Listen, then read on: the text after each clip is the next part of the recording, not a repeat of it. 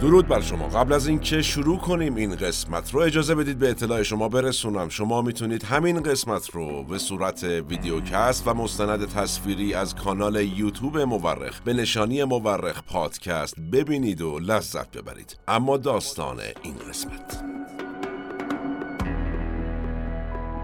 دوستان اجازه بدید. ما پنج درصد بیشتر شانس نداریم و هر کس نمی‌خواد ادامه بده همین الان لطفا استعفا بده. این شروع اولین نطق شاپور بختیار. آخرین نخست وزیر دوران محمد رضا شاه پهلوی بود در اولین جلسه هیئت دولت خودش.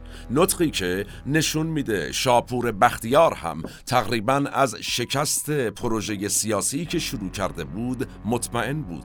گویا بختیار یکی از عجیبترین چهره های تاریخ ایران زمینه کسی که سالها عمرش رو وقف مبارزه با حکومت شاه کرد اما در آخرین روزهای این حکومت تلاش کرد تا به عنوان ناجی همون حکومت ظاهر بشه. تلاشی که خودش از پیش می‌دونست محکوم به شکسته. خود بختیار سوال چرا بختیار چون این تصمیمی گرفت؟ اصلا بختیار کی بود که در نگاه شاه ایران و حکومتش هم لایق زندان بود در زمانی هم می‌تونست منجی باشه در زمان دیگر و سال بعدی؟ بعد از انقلاب هفت مگر چه گفت شاپور بختیار و چه کرد که به فجیع ترین شکل ممکن سلاخی شد؟ ما در دقایقاتی به این سوالات پاسخ خواهیم داد. در این قسمت از مورخ به شاپور بختیار خواهیم پرداخت. کسی که چپ بود ملی بود مبارز بود انقلابی بود مخالف انقلابی که به وقوع پیوست بود ضد روحانیون بود. اما تجربه حکومت روحانیون رو بخشی از مسیر انقلاب مردمی ایران زمین می‌دونست. یک کاراکتر عجیب غریب که بیراه نیست اگر بگیم در تاریخ ایران زمین نظیر ندارد. شاپور بختیار. سلام من احمد آشمی هستم و این اپیزود 117 هم از پادکست مورخه که بهمن ماه 1402 منتشر میشه. ما در این قسمت از مورخ رفتیم سراغ آخرین نخست وزیر دوران پهلوی شاپور بختیار. منابع ما در این قسمت. اول کتاب یک رنگی نوشته خود شاپور بختیار. دوم مصاحبه شاپور بختیار با پروژه تاریخ شفاهی هاروارد. سوم کتاب ایرانیان نامدار اثر عباس میلانی. چهارم کتاب ایران بین دو انقلاب اثر یرواند آبراهامیان و در نهایت پنجم گزارش های رسانه‌ای منتشر شده در تمام سالیان اخیر در رسانه های مختلف. و البته معتبر. و در نهایت باید گفت به اعتقاد اغلب مورخین تاریخ بیش از آن که علم باشه یک هنره. هنره کنار هم گذاشتن شواهد. ما در پادکست مورخ هر بار یکی از پازل های تاریخ رو کنار هم می‌ذاریم. نظر فراموش نشه و نوش گوش هاتون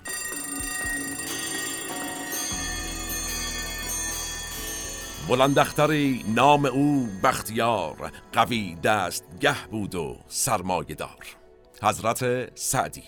در باب پنجم بوستان خودش او بخش کوچکی از مردمان بزرگ ایران زمین رو اینطور توصیف می‌کنه و از بختیار میگه. و این بختیار چیست و در واقع بهتره بگیم کجاست؟ نام منطقه است کوهستانی و سرسخت در دامنه کوههای زاگرس در جنوب غرب ایران. منطقه باستانی منطقه‌ای که به قدری دور دسته که از حجوم اسکندر مقدونی هم در امان موند در تاریخ. اینکه ایران ما کسانی رو دیده که از دل این منطقه دور از دست رس به میدون اومدن و مهر خودشون رو بر قصه تاریخ بی انتهای ایران زمین زدند نشان از ویژگی خاص مردمان بختیاری داره سخت کوشی و همتی که از کوها انگار به آریه گرفته شده. مردمان بختیاری در همه جای تاریخ ایران زمین به مردمانی سخت کوش معروف بودند و یکی از این مردمان سخت کوش بختیاری اسمش بود شاپور.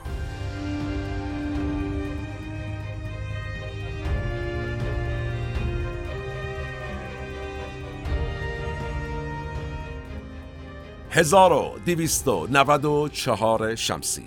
در چهار محال و بختیاری در دل ایل بختیاری و در خانواده رئیس ایل فرزندی متولد شد که اسمش رو شاپور نهادند. ایل بختیاری در تاریخ معاصر ما جایگاه واقعا ویژه‌ای داره بین ایلات ایران زمین. چرا؟ فقط یک مثال بزنیم. یکی از مهمترین جریانهای مبارز مشروط خواه از دل ایل بختیاری متولد شد. جریانی به رهبری چهرههایی مثل سردار اسعد بختیاری و بیبی بی مریم بختیاری. ما پیش از این در قسمت های مربوط به مشروطه در پادکست مورخ مفصل صحبت کردیم. عباس میرزا و ریشه های مشروطه یپرم خان ارمنی و تاثیر او در مشروطه مفصل در این دو قسمت از بختیاری ها صحبت کردیم و از سردار اسعد بختیاری پیشنهاد می‌کنم ببینید و لذت ببرید. مکمل بسیار خوبی است. به هر حال شاپور فرزند فردی بود در ایل بختیاری که او ملقب بود به سردار فاتح. اسم کامل پدر شاپور بختیار محمد رضاخان بختیاری بود. اما در دوران فتح تهران به دست مشروط خواهان که پیش از این عرض کردم مفصل ازش گفتیم در مورخ چنان رشادتی از خودش نشون داد محمد رضاخان بختیاری که سردار اسعد بختیاری بزرگ ایل بختیاری این لقب رو داد به ایشون و از آن روز ایشون ملقب شد به سردار فاتح.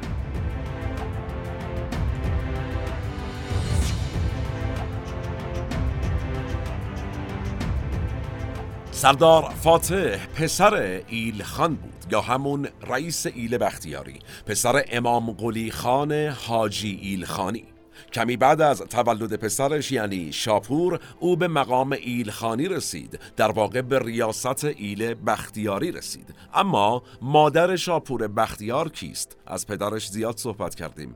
پدر و مادر شاپور پسر امو دختر امو بودند. مادرش شیرزنی بود به نام بیبی بی ماه ناز بیگم. که کی بود ایشون؟ دختر یکی از مهمترین شخصیت های تاریخ ایل بختیاری. در واقع شاپور هم از سمت پدر و هم از سمت مادر از بزرگان ایل بختیاری بودند. این بیبی بی ماه ناز بیگم دختر نجف قلی خان سمسام السلطنه بود. و کی بود ایشون؟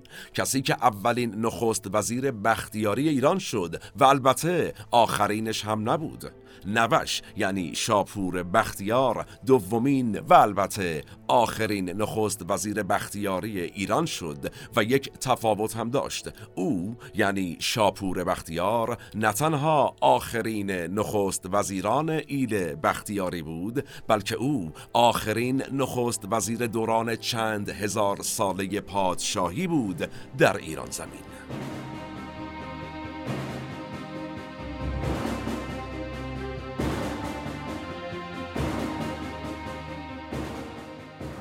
سردار فاتح اگرچه نتونسته بود بر اروپا و تحصیل کنه اما این کمبود دانش آکادمیکش رو با راه اندازی یک کتابخونه بزرگ و غرق شدن در دل اشعار و ادبیات فارسی جبران کرده بود.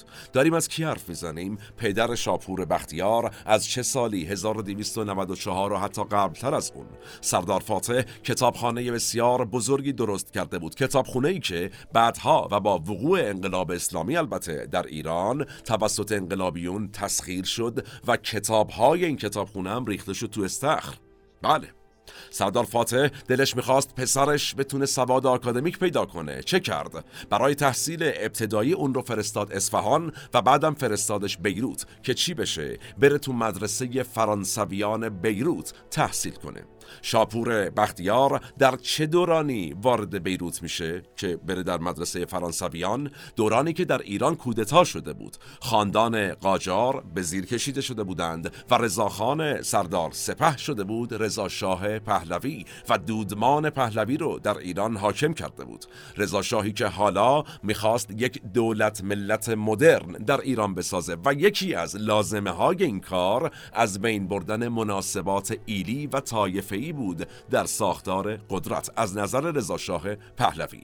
این از اوضاع درون ایران در جهان همزمان چه خبر بود؟ سایه گفتمان چپ داشت روز به روز بر سر دنیا گسترده تر می شد و فرانسه کشوری که حالا شاپور باش ارتباط برقرار کرده بود به واسطه وارد شدن به مدرسه فرانسوی در بیروت یکی از پایگاه های اساسی اندیشه چپ بود در جهان.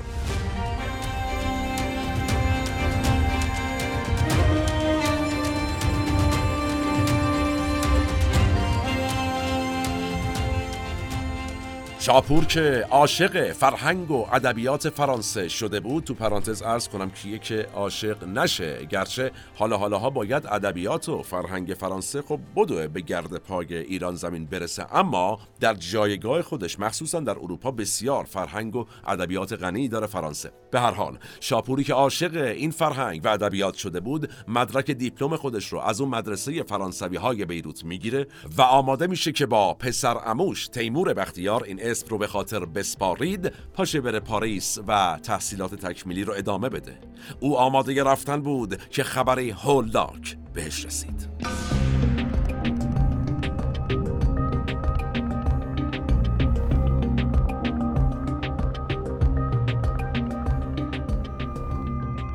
در دورانی که شاپور بختیار از ایران دور بود اوضاع احوال ایلش حسابی به هم ریخته بود چرا؟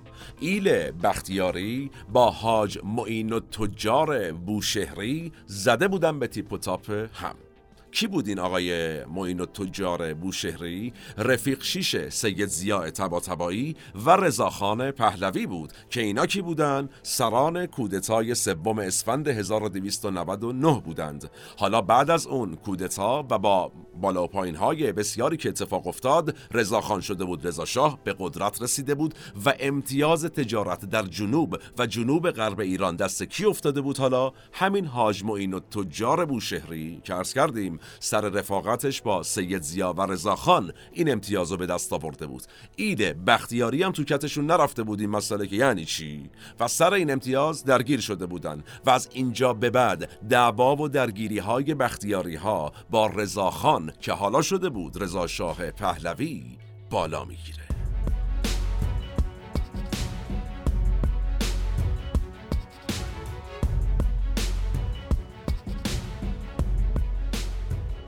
بختیاری ها سریعا یه حزبی تشکیل دادن به نام حزب ستاره ایالت بختیاری. اولین حزب قومی ایران این حزب. و شاید یکی از اولین احزاب کمونیستی آسیا باشه.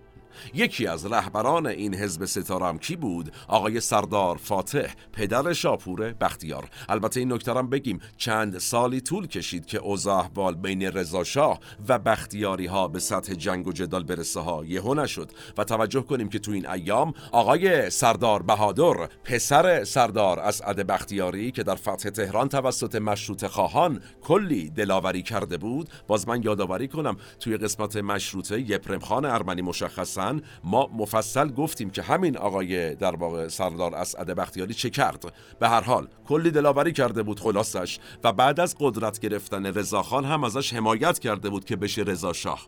این سردار اسعد بختیاری هنوز تو دم و دستگاه حکومتی بود و اول وزیر پست و تلگراف بود بعدم وزیر جنگ شده بود. اما با گذشت ده سال از دوران حکومت رضا شاه اون برهه زمانی تصفیه یه سری از سیاسیون فرار رسیده بود و عملا سیاسیونی که در به قدرت رسیدن رضا شاه پهلوی همراهش بودند و مهم یعنی یه جورایی اگر اونها نمی بودند رضا شاه هم رضا شاه نمی شد عملا این دوستان حذف شدن یا تصفیه شدن. مثال بزنیم از اینهایی که تصفیه شدند. افرادی مثل تیمورتاش یا علی اکبر داور فیروز فیروز یا خیلی های دیگه. وقتی به تاریخ نگاه می‌کنیم این اتفاق زیاد می‌بینیم. البته حاکمانی که به قدرت رسیدند بعد از تثبیت حکومت شروع کردن به از بین بردن رقبای خودشون در تمام جهان شمال و جنوب و شرق و غرب و همه جای تاریخ دیدیم و تو بشنو خواهیم دید.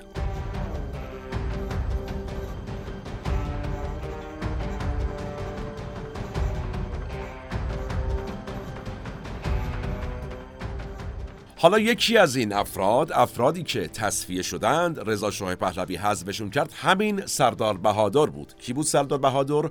وزیر جنگ بود اون زمان که رضا شاه محکومش کرد به خیانت و ایشون بازداشت شد. و عرض کردم سردار بهادر کی بود؟ پسر سردار اسعد بختیاری بزرگ ایل بختیاری. و یکی از پایه های قیام مشروطه هستن و فتح تهران. این سردار بهادر رو محکوم کرد به خیانت و بازداشتش کرد رضا شاه. واکنش سردار فاتح که اون زمان تهران بود یعنی پدر شاپور بختیار چی بود؟ یه شورشی ترتیب داد علیه اقدامات رضا شاه پهلوی. و نتیجه چه شد؟ طبیعتا پدر شاپور بختیار سردار فاتح بازداشت شد. چهار نفر دیگه هم از سران بختیاری و یه سری از سران ایلات دیگه هم بازداشت شدند و نهایتا در 1313 خورشیدی درست در روزهایی که شاپور و پسر اموش عرض کردم خبر هولناک بهشون رسید. درست در روزهایی که این دو نفر آماده ثبت نام بودند برای دانشگاه سوربن فرانسه تمام بازداشتی ها از جمله سردار فاتح پدر شاپور بختیار محکوم به اعدام شدند و بعد تیرباران.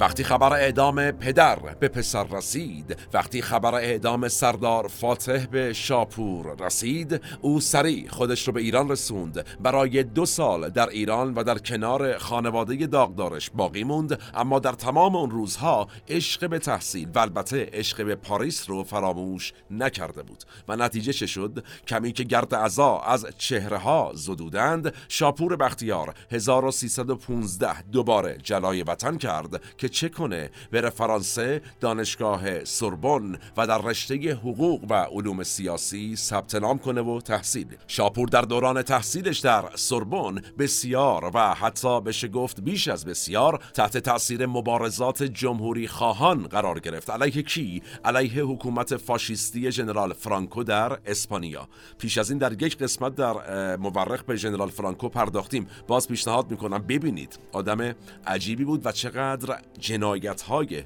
عجیب غریب کرد. به حال شاپور بختیار می‌دید که روشن فکران چپگرای سرتاسر سر اروپا برای مبارزه به نفع جمهوری خواهان و علیه فرانکو پا می شدن می‌رفتن. اسپانیا تو پرانتز بگم ما در فیلم اوپنهایمر و خاطرات واقعی زندگی اوپنهایمر می‌بینیم که مثلا همین آقای اوپنهایمر از آمریکا کمک مالی می‌کرد به جنبشی که علیه ژنرال فرانکو میجنگیدند در اروپا. انقدر فراگیر بود. این رو از این جهت مثال زدم که روی این مسئله بذارم. این تفکر نگاه چپ و مبارزه علیه فاشیسم بسیار فراگیر بود. این رو هم اجازه بدید وام بگیرم و بهانه کنم که یادآوری کنم در کانال سینما مورخ ما یک قسمت مفصل پرداختیم به فیلم اوپنهایمر پشت صحنش و تاریخ اون. پیشنهاد می‌کنم اون کانال رو هم از یوتیوب دنبال بکنید چرا که از محصولات تیم مورخ هست.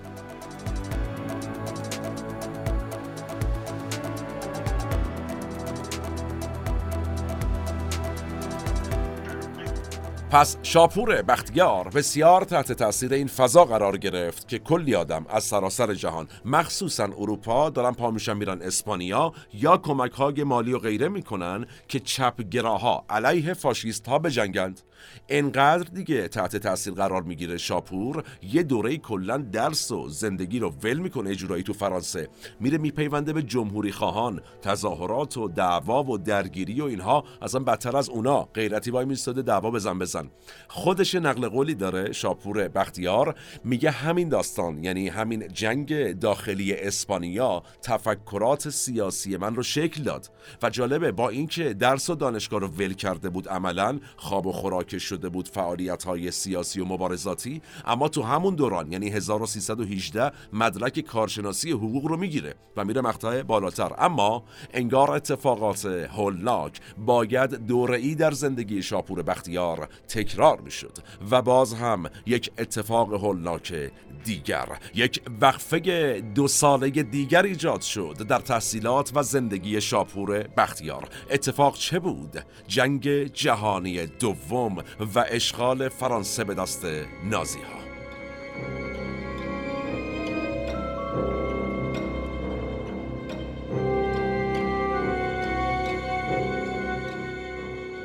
قاعدتا دانشجوهای معمولی خارجی که اون سالها تو فرانسه تحصیل می‌کردن زمانی که نازی ها اومدن فرانسه رو اشغال کردن فرار کردن طبیعتا منطقا برمیگشتن کشورشون. اما شاپور بختیار از همون زمان هم آدم معمولی نبود دانشجوی معمولی نبود. او چه کرد؟ به ایران برنگشت و نه تنها برنگشت رفت پیوست به نهزت مقاومت ملی فرانسه و به عنوان سرباز وارد گردان سربازای خارجی نهزت مقاومت فرانسه شد و چه کرد؟ شروع کرد به مبارزه و جنگ علیه آلمان های نازی.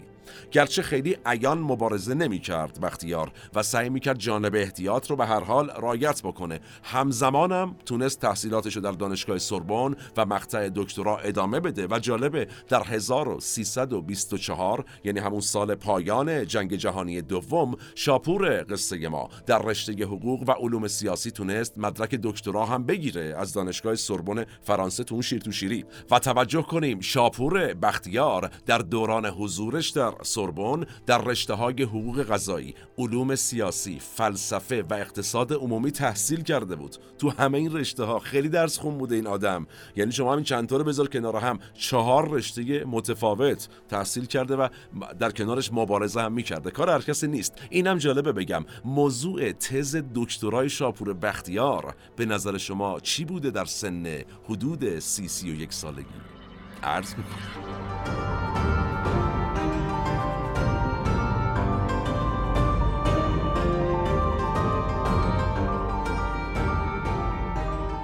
رابطه دین و قدرت و لزوم جدایی دین از سیاست. این بوده موضوع تز دکترای شاپور بختیار. به هر حال او از پس اثبات این تز دکترا و گرفتن نمره قبولی به وطن برمیگرده. وطنی که هنوز در اشغال متفقین بود البته و یه تفاوت دیگه هم داشت.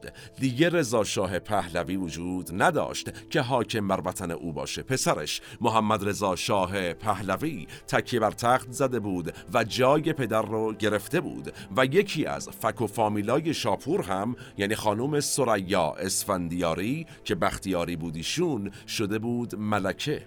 خیلی چیزها تغییر کرده بود. از اون گیر و گرفتاری ها و دعوا و جنگ و خونریزی بختیاری ها با رضا شاه پهلوی رسیده بود داستان به وصلت بین پهلوی و بختیاری ها و توی این بختیاری ها شاپوری به ایران برگشته بود حالا که آدم عادی نبود در بختیاری ها شاپور بختیار فرزند آدمی بود که او مهم بود و به دست رضا شاه پهلوی کشته شده بود. این یک روی سکه شاپور روی دیگشی بود؟ فامیل ملکه بود.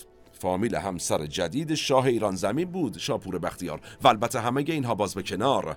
با کوله باری از تجربه بسیار در فضای درس و مبارزه و سیاست از پاریس به تهران برگشته بود. نتیجه تو همون بدو ورودش به ایران دیداری داشت با شاه ایران زمین. دیداری که برای سالهای سال دیگه تکرار نشد.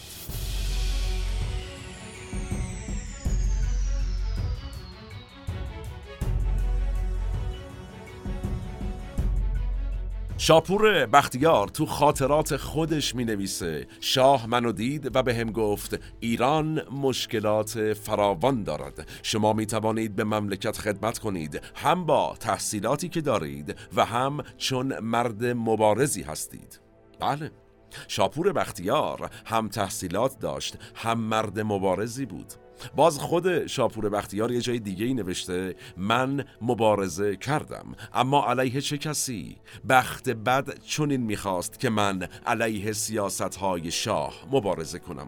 بختیار خیلی سریع فعالیت های سیاسیشو تو ایران شروع می‌کنه میپیونده به حزب ایران و میشه مدیر سازمان جوانان حزب. از کی داریم صحبت می‌کنیم؟ 1328 شمسی چند سالش آقای بختیار اینجا؟ حدود 34 سال. اینم تو پرانتز ارز کنم. این حزب ایران بعدا تو دل چند تا مجموعه دیگه ادغام میشه و جمع اونا میشه جبهه ملی. در واقع جورایی یکی از پایه های جبهه ملی همین حزب ایران اون زمانه. به هر حال شاپور قصه ما فعالیت های حزبیش شروع می‌کنه. همزمان میره تو وزارت کار که اون موقع یک وزارت تازه تأسیس هم بود در دولت محمد مصدق. تو وزارت کار شروع می‌کنه کار کردن. و چیکارم بوده اونجا؟ اول میشه مدیر کل اداره کار اصفهان کمی که تاریخ رو بریم جلوتر نفت که ملی میشه در دولت مصدق به حال شاپور بختیارم جبهه ملی چی بوده دیگه؟ میشه مدیر اداره کار خوزستان یعنی مرکز صنعت نفت ایران که بسیار پست مهمی بوده. یعنی هر کسی با توجه به حساسیت های ملی شدن صنعت نفت و مصدق و جبهه ملی چیا و اون داستان ها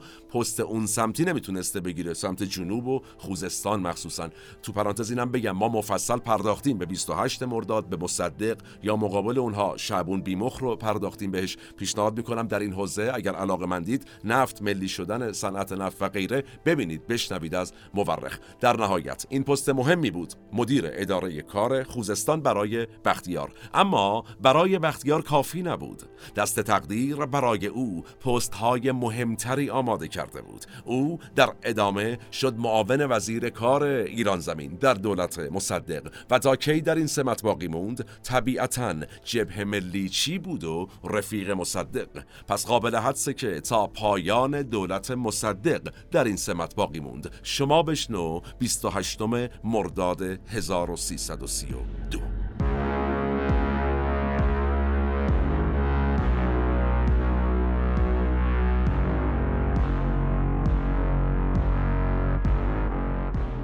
شما هیچ عمل خلافی انجام ندادید و می توانید در کابینه بعدی شرکت کنید. روز یک شنبه به پیشواز اعلی حضرت به فرودگاه بیایید. من شما را به عنوان وزیر کار با بقیه کسانی که حاضر به همکاری هستند به حضور ایشان معرفی می‌کنم. این پیغام سرلشکر فضل الله زاهدی بود رهبر کودتا علیه دولت مصدق. خطاب به کی؟ به شاپور قصه ما شاپور بختیار. در واقع اینجای تاریخ. شاه از ایران خارج شده رفته بغداد دولت مصدق سرنگون شده سرلشکر زاهدی قدرت رو در دست گرفته و حالا شاه هم قرار برگرده ایران دیگه. و در چنین فضایی زاهدی این پیغام رو میفرسته برای شاپور بختیار که آقا داستان اینه. پاشو بیا کارو برای در بیارم. آقای بختیار چه پاسخی میده؟ به زاهدی؟ عرض می‌کنه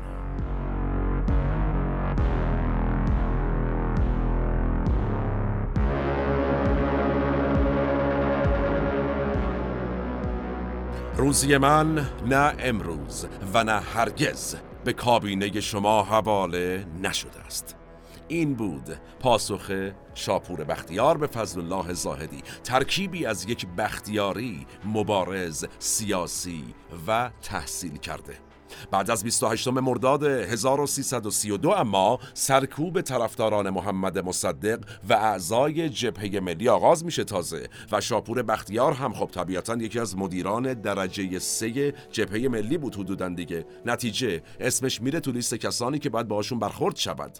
حالا مسئول اصلی بازداشت و برخورد با مصدقی ها کی بوده؟ فرمانداری نظامی تهران بوده و فرماندار نظامی تهران کی بوده؟ شما بفرمایید. تیمور بختیار.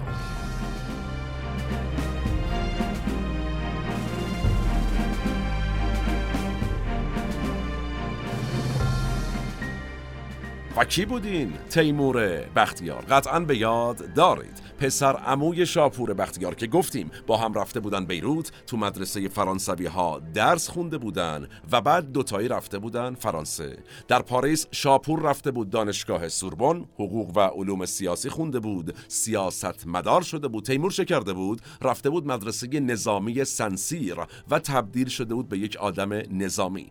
و عملا مسیر پسر اموها که از بچگی رفیق و همدم و در واقع اشغالشون اصلا با هم یکی بود جدا شده بود از تو پاریس حالا و اون روزها وقتش بود که پسر عموی نظامی و امنیتی البته پسر عموی سیاسی و مصدقی رو سرکوب کنه. و آیا کرد؟ بله. کرد. شاپور بختیار به دستور تیمور بختیار بازداشت شد و به زندان افتاد.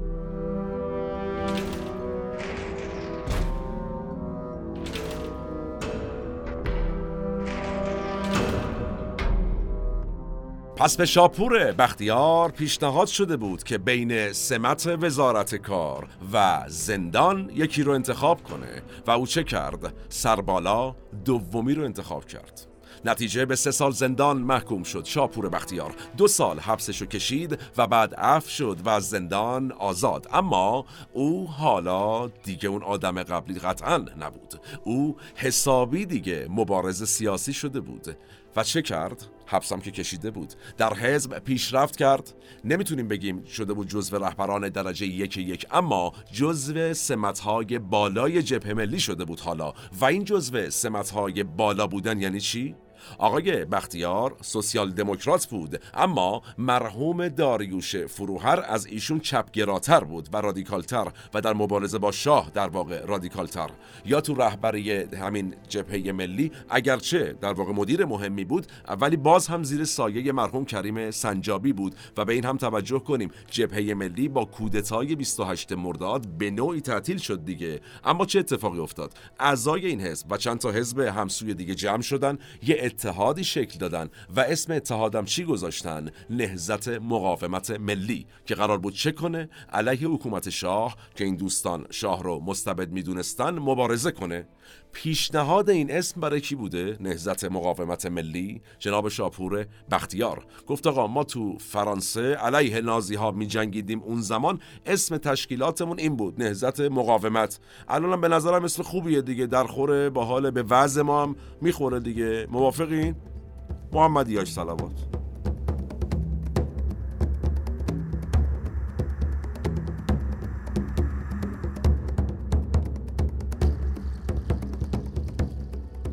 1341 شمسی. وقتی مبارزات قانونی نهزت ملی جواب نداد باز هم تصمیم گرفته شد تا جبهه ملی باز سازی بشه اسمشو چی گذاشتن این دفعه؟ جبهه ملی دوم. یکی از اعضای شورای مرکزی جبهه ملی دوم هم طبیعتا آقای شاپور بختیار بود. اما فقط یک سال بعد انقلاب سفید یا همون انقلاب شاه و مردم که مهمترین هدفش هم اصلاحات ارزی بود اتفاق افتاد. یادآوری کنم ما در یک قسمت مفصل و جذاب به این موضوع پرداختیم در مورخ. علاقه من بودید ببینید و بشنوید. بسیار مکمل خوبی است و فکت های مهمی درش وجود داره. به هر حال جبهه ملی دوم یکی از مخالفان این تغییراتی بود که شاه می‌خواست بهش دست بزنه. یعنی همین انقلاب شاه و مردم یا انقلاب سفید. اومد یه بیانیه داد. گفتش که آقا جان شاه به چه حقی اصلا می‌تونه قوه مقننه کشور رو دور بزنه و خودش شخصا قانون گذاری کنه. اصلا این چه زندگیه؟ و بعد از این بیانیه یه سری تجمعات برگزار کرد جبهه ملی دوم. شعارشون هم این بود یعنی شعاری که در اون تجمعات شدیدن سر داده می‌شد این بود که اصلاحات ارزی ولی دیکتاتوری شاه نه. و نتیجه این مخالفت ها چه بود؟ شعارها و تجمعات تمام اعضای مرکزیت جبهه ملی دوم افتادن زندان. از جمله شاپور بختیار. اساسا شاپور بختیار در طی دوران فعالیت های سیاسیش در دل حکومت پهلوی دوم حدود پنج سال و هشت ماه زندانی بود. بنده خدا هفت سالم ممنون خروج بود. اصلا یه وضعی. ممنون خروجی ایشون هم ممنوعیت ساده نبود واقعا. برای بختیار بسیار سخت بود. چرا؟ آقا شاپور قصه ما عاشق فرانسه بود و عشق قدم زدن در خیابانهای پاریس. حالا حکومت این امکان رو ازش گرفته بود. اون زمان و چه کرد؟ جالبه. فضا سازی کرد عملا. پاتوقش رو تو تهران گذاشت کلوپ فرانسه در خیابون زاهدی. هر کی باش کار داشت می‌دونستن شاپور اونجاست. میشه اونجا پیداش کرد. اگه ازش خبری نباشه. تو پرانتز هم عرض کنم خیابون سپهبد زاهدی امروز شده سپهبد قرنی. سپهبدش سر جاشه اسمش عوض شده.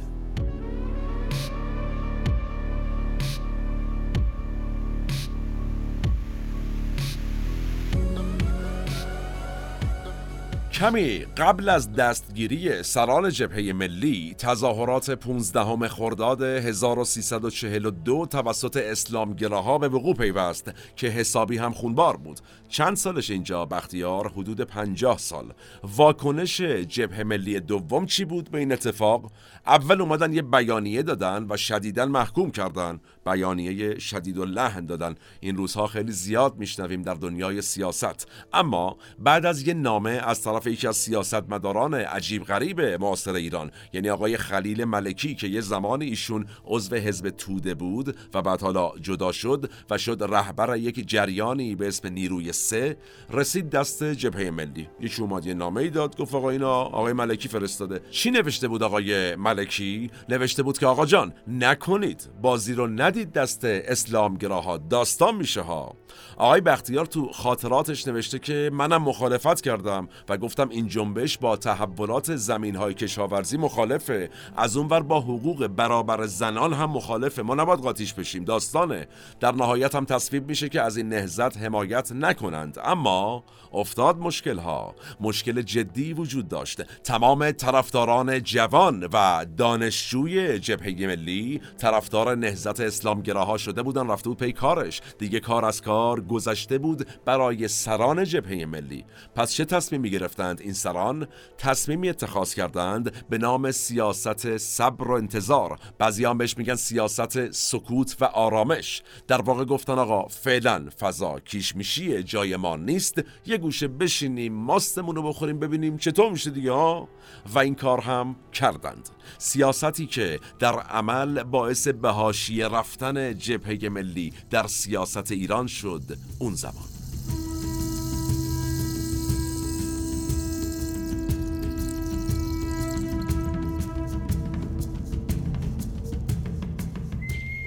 خب قبل از ادامه بحث اجازه بدید تا ازش خیلی نگذشتیم ارز کنم اگر علاقه مندید در رابطه با آقای خلیل ملکی جداگانه در یک قسمت صحبت کنیم که بسیار داستان جذابی هم داره ایشون. برای ما بنویسید همین الان ما خواهیم دید انجام وظیفه خواهیم کرد. به هر حال تا 1345 یعنی حدود 53 سالگی شاپور بختیار روزگار او در زندان گذشت و بعدم که عرض کردم دوران سخت صبر و انتظار یا سیاست سکوت و آرامش. خود بختیار تعریف می‌کنه میگه اوضاع مالیم بسیار خراب بود. در این دوران کار نداشتم درآمد نداشتم دستی می‌گرفتم از این بر اونور یا تو شرکت های خصوصی کار می‌کردم یه چندر غاز در بیارم که شکم زن و بچه‌مو رو سیر کنم. صحبت زن و بچه شد. یه مقدار به زن و بچه ایشون هم بپردازیم. گفتیم شاپور عاشق فرانسه بود دیگه. تو یکی از دوران حضورش در پاریس با این دختر فرانسوی آشنا میشه به نام مادلین.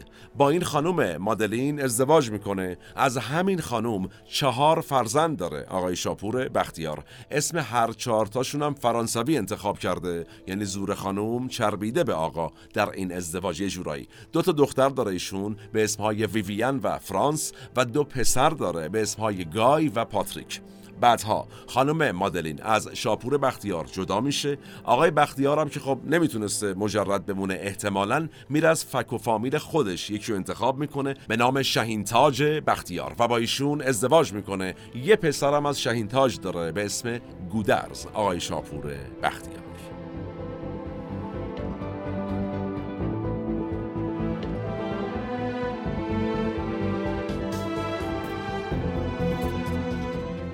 اوضاع احوال برای شاپور بختیار و دوستانش همینطوری به شکل صبر و انتظار یا همون بحث سکوت و آرامش پیش می‌رفت تا اینکه کم کم از میانه دهه پنجاه خورشیدی اوضاع احوال ایران زمین انقلابی شد کلا.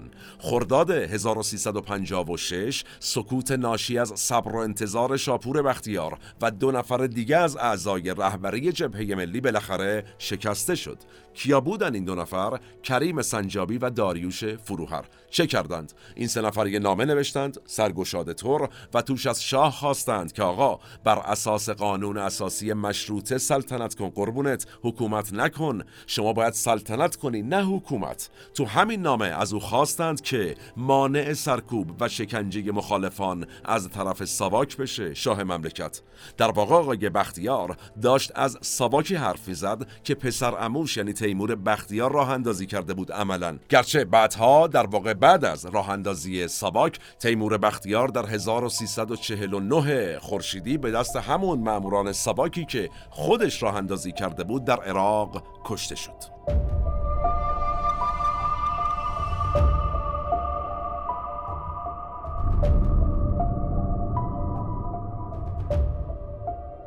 خب اجازه بدید یه سوال طرح کنیم و هدیه‌ای به یادگار تقدیم کنیم. خدمت اولین دوستی که برای ما در کامنت جواب این سوال رو بنویسه. ما در کدوم قسمت از مورخ درباره نامه این سه نفر در واقع سه نفری که از سران جبهه ملی بودند نامه‌ای که به شاه نوشتند و مختصرا بنده دربارش صحبت کردم در کدوم قسمت مفصل صحبت کردیم؟ لطفا برای ما بنویسید در کامنت. کدام قسمت بود؟ چه گفتیم؟ هدیه به یادگار. خدمت اولین دوستی که بنویسه تقدیم خواهد شد از طرف تیم مورخ. به هر حال برگردیم به تاریخ. در واقع برگردیم به ایرانی که در آستانه انفجار بود.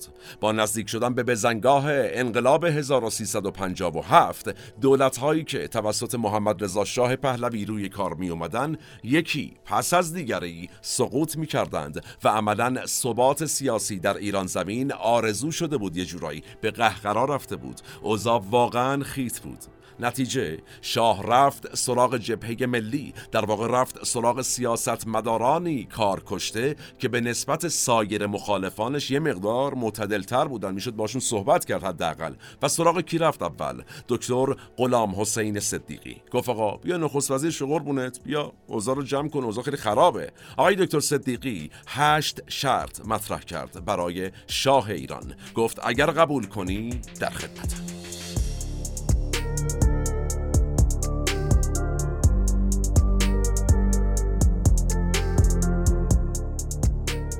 شروطی که دکتر غلام حسین صدیقی گذاشته بود چه بود؟ ایشون گفت اول به سنت مشروطیت مجلس به نخست وزیر باید رای بده. مجلس باید انتخاب کنه نه خود شاه. شخصا بیاد بگه مثلا محمد تو نخست وزیر از امروز. دوم قانون اساسی و متممش باید اجرا شود و اون موارد اضافه شده به قانون مثل اختیار شاه برای انحلال مجلس و اینجور چیزا هست سوم یه شورای نیابت شاه تشکیل بشه. چهارم حکومت نظامی لغو بشه. پنجم شاه در امور کشور دخالت نه نکنه. ششم سیاستمداران فاسد 25 سال اخیر محاکمه بشن. هفتم یک هیئتی برای ارتباط دولت و شاه تشکیل بشه و در نهایت هشتم شاهنشاه حق ندارد کشور را ترک کند. نهایتا پاشه بره جزیره کیش. چرا؟ چون فقط با حضور شاهنشاه است که می شود ارتش را متحد نگه داشت. اینها شروط غلام حسین صدیقی و پیشبینی او بود به نوعی. وقتی به لوح تاریخ نگاه می‌کنیم. آقای محمد رضا شاه پهلوی چه کرد؟ درباره غلام حسین صدیقی دو دل بود کلا اما با این شروط دو دلتر هم شد و گویا خود صدیقی هم خیلی تمایل نداشت که تو اون شرایط بیاد نخست وزیر بشه. از چه شرایطی صحبت می‌کنیم؟ اعتراضات میلیونی در جریان بود اون روزها در سراسر ایران زمین. در واقع آقای صدیقی با خودش گفت الان بیام سکان اجرایی کشور رو در دست بگیرم. در این شرایط کاسه گوزه ها سر من میشکنه. بی خیال حوصله ندارم. و نتیجه محمد رضا شاه پهلوی رفت سراغ گزینه دوم و او کی بود؟ کریم سنجابی.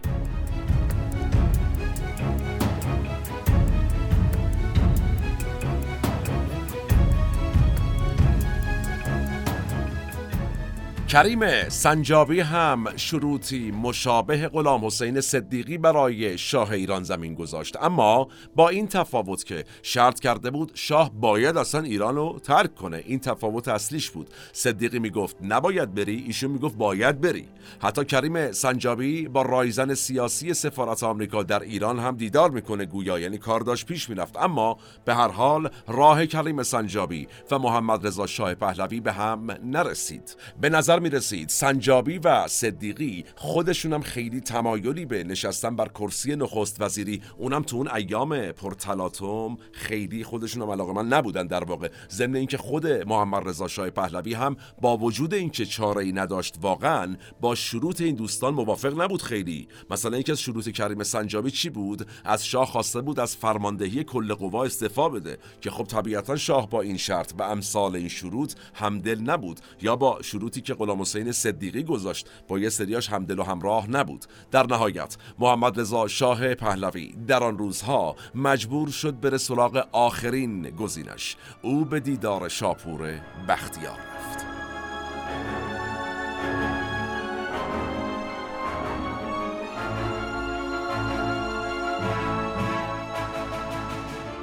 شما را از کی ندیدم؟ از 25 سال پیش علا حضرت قاعدتا باید یادتان باشد. از اون موقع تا حالا هیچ پیر نشدید. پیر که شدم. اما احتمالا آثاری که گذر زمان بر مخالفان می‌ذاره با آثار فرسودگی های ناشی از قدرت متفاوت باشه. این پدیده خمینی چه سیغیه واکنشیه در مقابل دولت های پیاپی که ما از حضور شاه تقاضا کرده بودیم از اونها حمایت نفرمایند. چطور؟ چون اگر پشتیبانی علا حضرت نبود هیچکس اونها را تحمل نمی کرد علا حضرت. من به خزانه زندگی رسیدم. در این تالار حرفهای آلوده به دروغ زیاد زده شده. علا حضرت مایلند که من هم به همان روال ادامه دهم یا به من اجازه می دهند حقایق را بگویم. محمد رضا شاه پهلوی سکوت کرد. اختیار ادامه داد. پدر شما پدر من رو کشت. ولی من به شما وفادار خواهم بود. اینها اولین دیالوگ های شاه ایران زمین بود و شاپور بختیار. دیالوگ هایی که نتیجه شد نخست وزیری شاپور بختیار. آقای شاپور بختیار در الواح تاریخ در ایران زمین برای سی و هفت روز نخست وزیر ایران شد.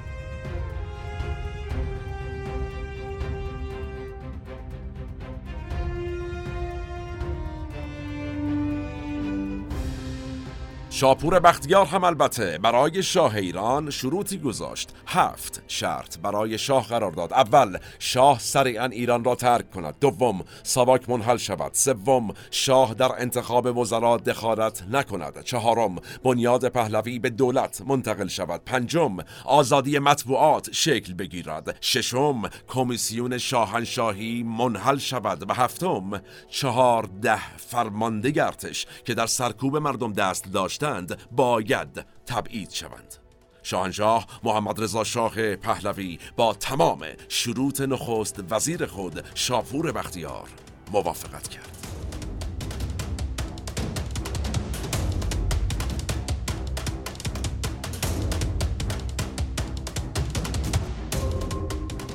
یه روایتی هست که آقای بختیار بعد از دیدارش با محمد رضا شاه پهلوی میره خونه آقای صدیقی. کریم سنجابی هم بوده. میگه که آقا من رفتم با شاه دیدار کردم و داستان اینه اینا رو گفتیم چیکار کنیم؟ آقای صدیقی و سنجابی میگن خب بالاخره حزب باید تایید کنه نخست وزیری یکی از اعضا رو. دو هفته دیگه یه جلسه ای می‌ذاریم بررسی می‌کنیم نتیجه رو اعلام می‌کنیم. بختیار میگه آقا چی میگید؟ وقت نیست. مملکت داره از دست میره داره انقلاب میشه. اون دو نفر آقای سنجابی و صدیقی میگه آقا حزب به حال باید نظر بده. روالم اینه دو هفته دیگه.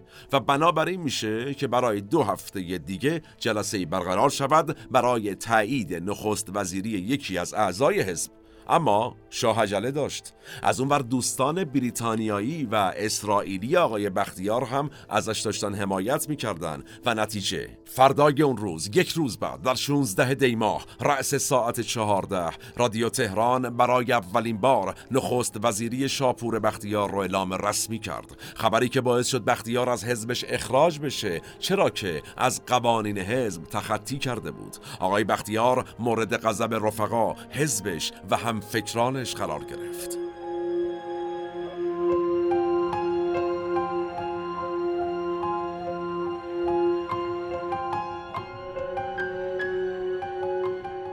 من مرغ طوفانم نیندیشم ز طوفان.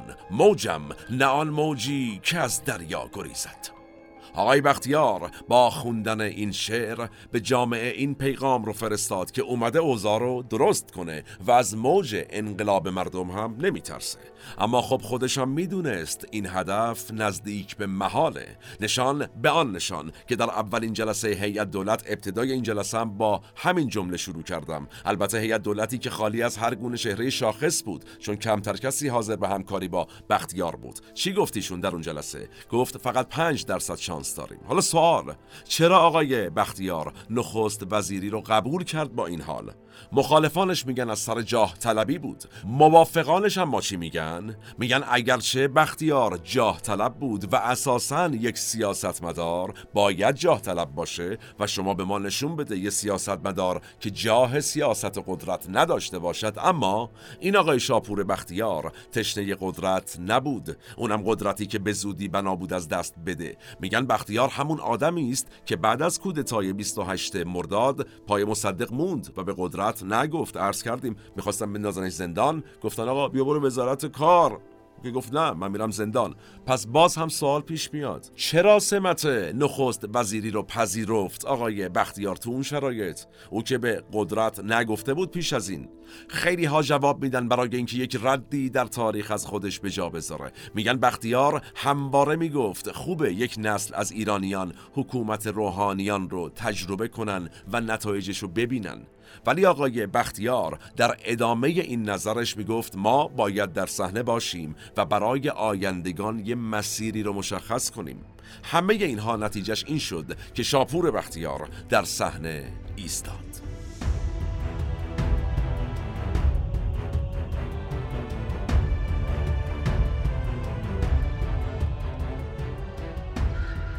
بختیار در دوران کمتر از دو ماهه نخست وزیریش دست به اقداماتی زد جهت آرام کردن فضا. چه کرد؟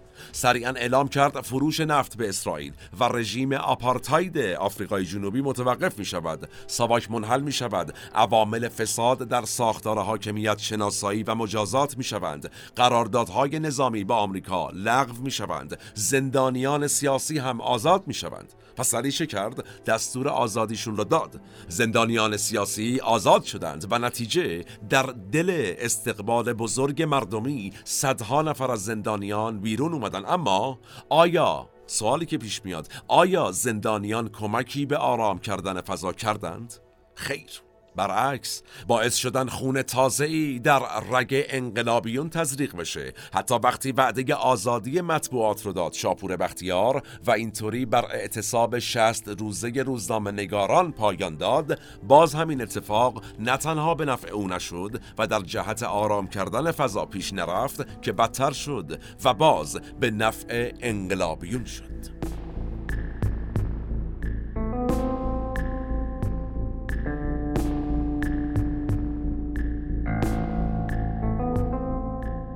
پس بختیار سریعا شروع کرد به پیغام پسخام فرستادن برای آیت الله خمینی که آقا جان بیا دولت منو به رسمیت بشناس. کنار هم خیلی آروم بریم به سمت برگزاری رفراندوم برای تعیین حکومت در ایران ها؟ آیت الله خمینی اما در پاسخ به شکل رسمی و عمومی اعلام کرد دولت شاپور بختیار نامشروع و غیرقانونی است.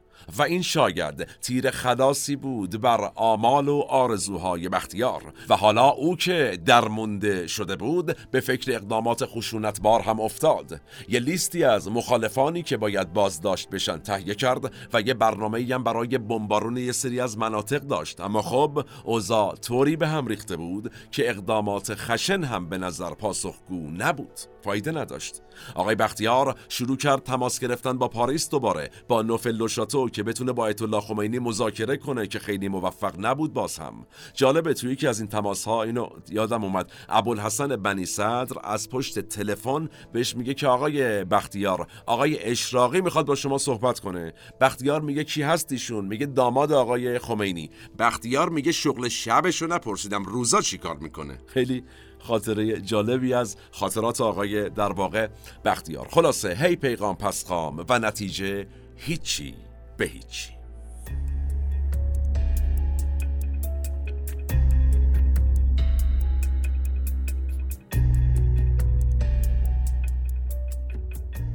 بختیار که خودش رو مصدقی می‌دونست و مثل مصدق مدام قانون قانون می‌کرد اعلام می‌کرد ورود آقای خمینی به کشور مشکلی ندارد. قانونا حق اوست اما قانونا حق هم ندارد. دست به دولت من بزند. من قانونا نخست وزیر مملکتم. با این حال اما چندین و چند بار پیغام فرستاد که من حاضرم با آقای خمینی توافق کنم و دولت رو حتی واگذار کنم. به شرط ها و شروط ها البته. مثلا به این شرط که تغییر حکومت خیلی آرام و با همه پرسی انجام شود. این شرط و شروط هم دربارهش صحبت شد و جالب آقایان بازرگان امیر انتظام آقای طالقانی و بهشتی که از رفقای بختیار هم بودند و اون روز از نزدیکان رهبر انقلاب البته با این طرح موافق بودند. اما باقی انقلابیون چنان آتش تندی داشتند و چنان مخالفتی کردند با طرح بختیار که عملا این استعفا و تغییر مسا مسالمت آمیز و این طرح به نتیجه نرسید که نرسید.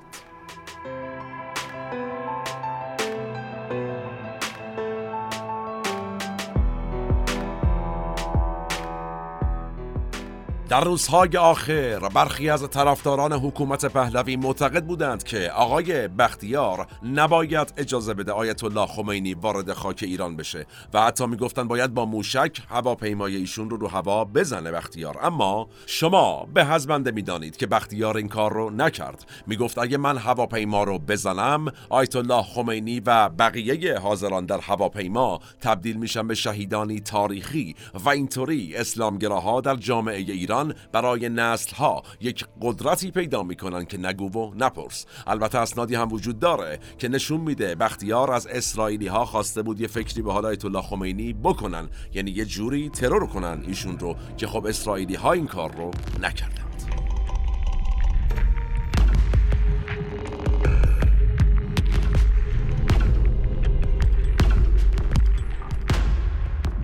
بختیار بختیار نوکر بی اختیار این شعار معروفی است. این شعاری است که در روزهای منتهی به انقلاب 57 در خیابانهای ایران شنیده می‌شد.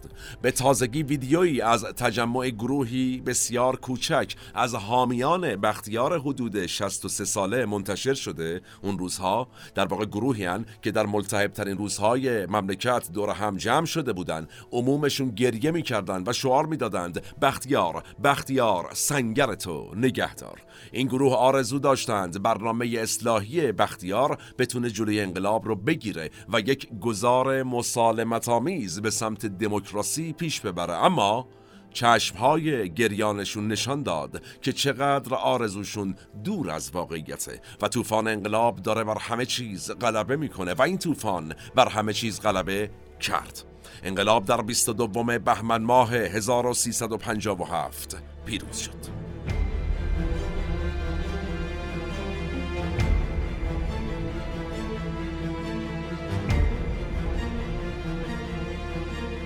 تو همون ساعات اولیه انقلاب دفتر نخست وزیری تسخیر شد. چند دقیقه قبل از تسخیر اما شاپور بختیار مقر نخست وزیری رو ترک کرده بود و زندگی مخفیانه رو آغاز. خودش تعریف می‌کنه از اون لحظه تا زمانی که هنوز در ایران بود تمام ابزار ارتباطیش با بیرون یک رادیوی ترانزیستوری بوده و بس. رادیویی که یه روز می‌گفته بختیار خودکشی کرده یه روز می‌گفته کشته شده یه روز می‌گفته بازداشت شده.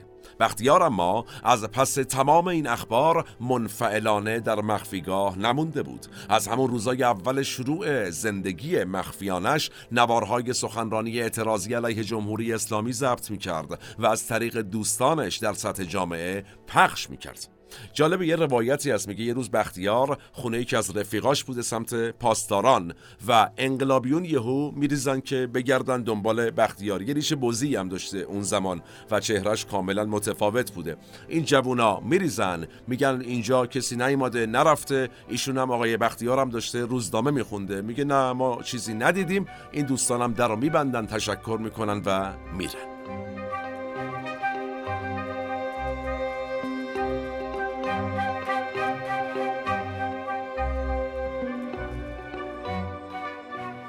آقای بختیار به هر حال نمی‌تونست تا آخر عمر مخفیانه زندگی کنه. نتیجه باید ایران رو ترک می‌کرد. شش ماه بعد از انقلاب خیلی شیک یه روز با ظاهر و گذرنامه جعلی البته میره فرودگاه. خیلی شیک و مجلسی سوار هواپیمای فرانسه میشه و ایران رو ترک می‌کنه. بدون اینکه کسی خبر داشته باشه. البته ادعی معتقدند هم سفارتخونه های خارجی و هم دوستان داخلیش مثل مهدی بازرگان در مسیر خروجش از ایران کمکش کردن. به هر حال زندگی جدید شاپور بختیار در تبعید آغاز شده بود. زندگی که باز هم پر از تلاطم بود. آقای بختیار سریعا شروع می‌کنه یه تشکیلاتی به اسم قدیم به اسم نهزت مقاومت ملی شکل میده. پیش از اینم عرض کردم بسیار علاقه داشت به این اسم. از زمان مبارزش با نازی ها در فرانسه تا این لحظه که داریم ازش صحبت می‌کنیم در دوباره فرانسه. فعالیت های ضد جمهوری اسلامی آقای بختیار از همون بگه بسم اللهی که می‌رسه فرانسه شروع شروع میشه. مهمترین اقدامش هم همون اوایل حضورش در فرانسه انجام میده. چه اقدامی؟ تحریزی و حمایت از یک کودتا در دل ارتش جمهوری اسلامی ایران. کودتایی که امروز به نام نقاب یا نوژه می‌شناسیم.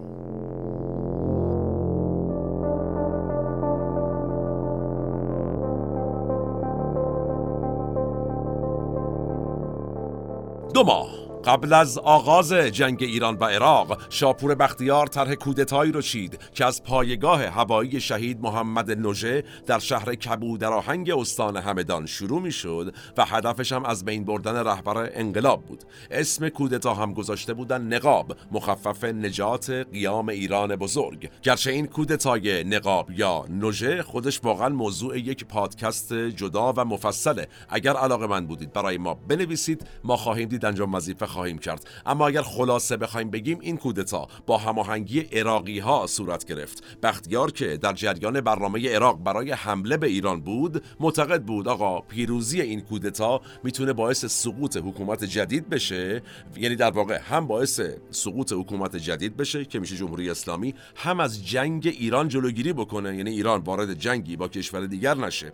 اینم گفته میشه که دستگاه امنیتی شوروی و حزب نزدیک به این کشور یعنی حزب توده در ایران تو لو دادن این کودتا نقش ویژه‌ای داشتن. گرچه که با لو رفتن کودتا و بازداشت و اعدام عواملش رهبر انقلاب 1357 اعلام کرد آمریکا و شوروی طراحان کودتا بودند.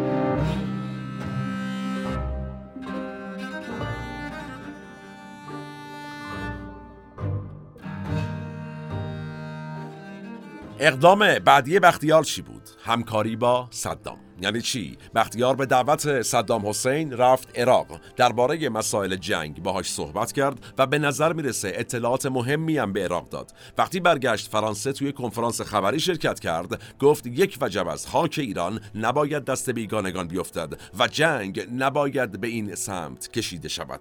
اما از اون برام می‌گفت برای نجات ایران از شر آخوند باید قرص های تلخی خورد. در واقع شاپور بختیار چنان با حکومت جدید دشمن بود که همکاری با کشوری که در حال جنگ با کشور ایران بود رو هم غیر اخلاقی و غیر مشروع نمی‌دونست.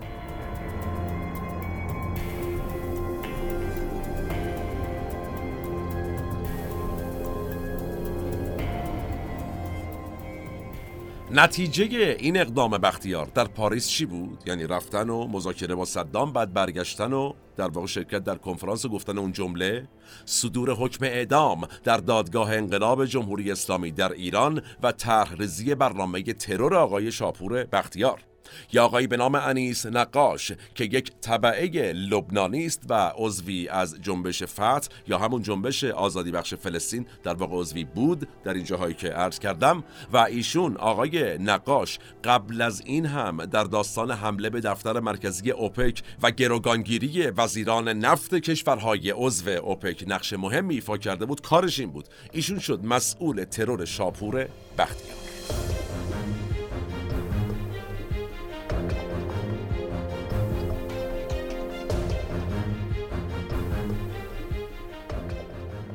انیس نقاش و دو نفر از دوستانش به عنوان خبرنگار با شاپور بختیار قرار گذاشته بودند. اما قبل از اینکه موعد قرار برسه صادق خلخالی قاضی شرع جمهوری اسلامی مصاحبه کرد و گفت شخصا یک چریکی رو برای اینکه بختیار رو خلاص کنه فرستادم پاریس. همین شد که هیچی به هیچی. در واقع همین سخنرانی باعث شد برنامه انیس نقاش و دوستاش به هم بخوره و ترور ناموفق بمونه. اون برنامه رو کنسل کرد آقای بختیار. آقای انیس نقاش اما که می‌خواست به هر نحوی شده بختیار رو بکشه ولکن ماجرا نبود. چه کرد؟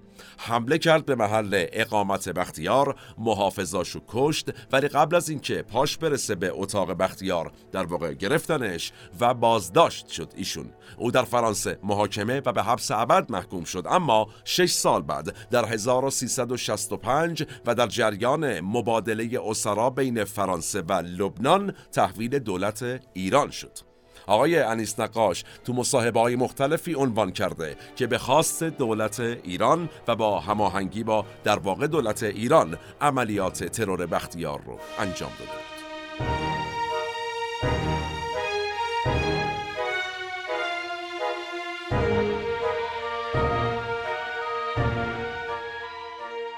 بعد از این اتفاق یعنی بعد از ترور ناموفق بختیار پروتکل های حفاظتی شاپور بختیار بسیار سفت و سخت تر شد.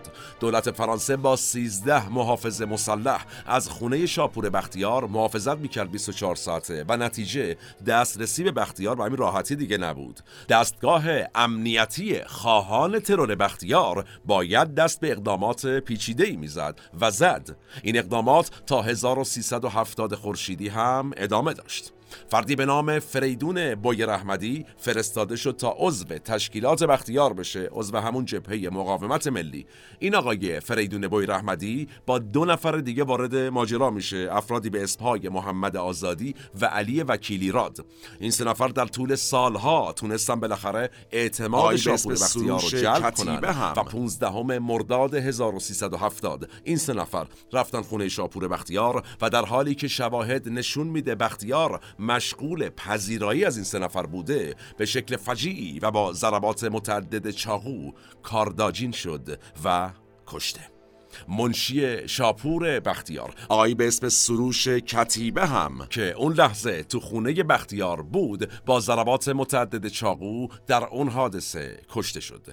در بین این سه نفر وکیلی را در سوئیس دستگیر شد در ادامه و محاکمه شد و به حبس ابد محکوم شد. اما سال 1389 از پس اتفاقاتی او آزاد شد و به ایران برگشت.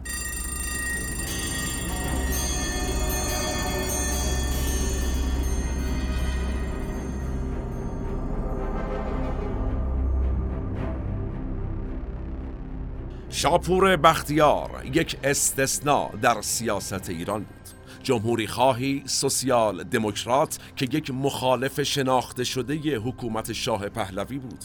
البته یک مخالف خشونت پرهیز و اگرچه آرزوش وقوع یک انقلاب در ایران بود اما به شدت دشمن انقلابی دینی بود و تا حدی این دشمنی عمیق بود که بعد از عمری ملی گرایی حاضر شد به نوعی در حمله یک کشور دیگر به ایران زمین همراه کشوری بشه که دشمن ایران بود. نتیجه نهامیان شاه و سلطنت طلبان از او دل خوشی داشتند. و دارند نه جمهوری اسلامی و هواداران نظام کنونی و نه چپگراها نه راستگراها نه اصلاح طلبان و نه حتی ملی گرایان یاران بختیار اندک بودند و همین باعث می شد شانس بختیار در موفقیت پروژش بسیار اندک بشه. اما این باعث نشد تا مثل برخی منفعل بشه شاپور بختیار یا مثل خیلی ها همرنگ جماعت.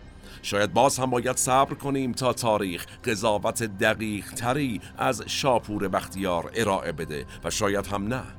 شاید الان که 45 سال از سقوط دولتش گذشته و 32 سال هم از مرگش دیگه تمام زوایای روشن و تاریک زندگی بختیار قابل دیده شدن و درک کردن باشه و الان فرصت مناسبی باشه برای اینکه بشه قضاوت کرد. اگرچه ما در مورخ راوی هستیم نقاضی پس به سنت همیشگی تیم مورخ قضاوتش با زمان ما به فرجام رسید و کلام ما هم.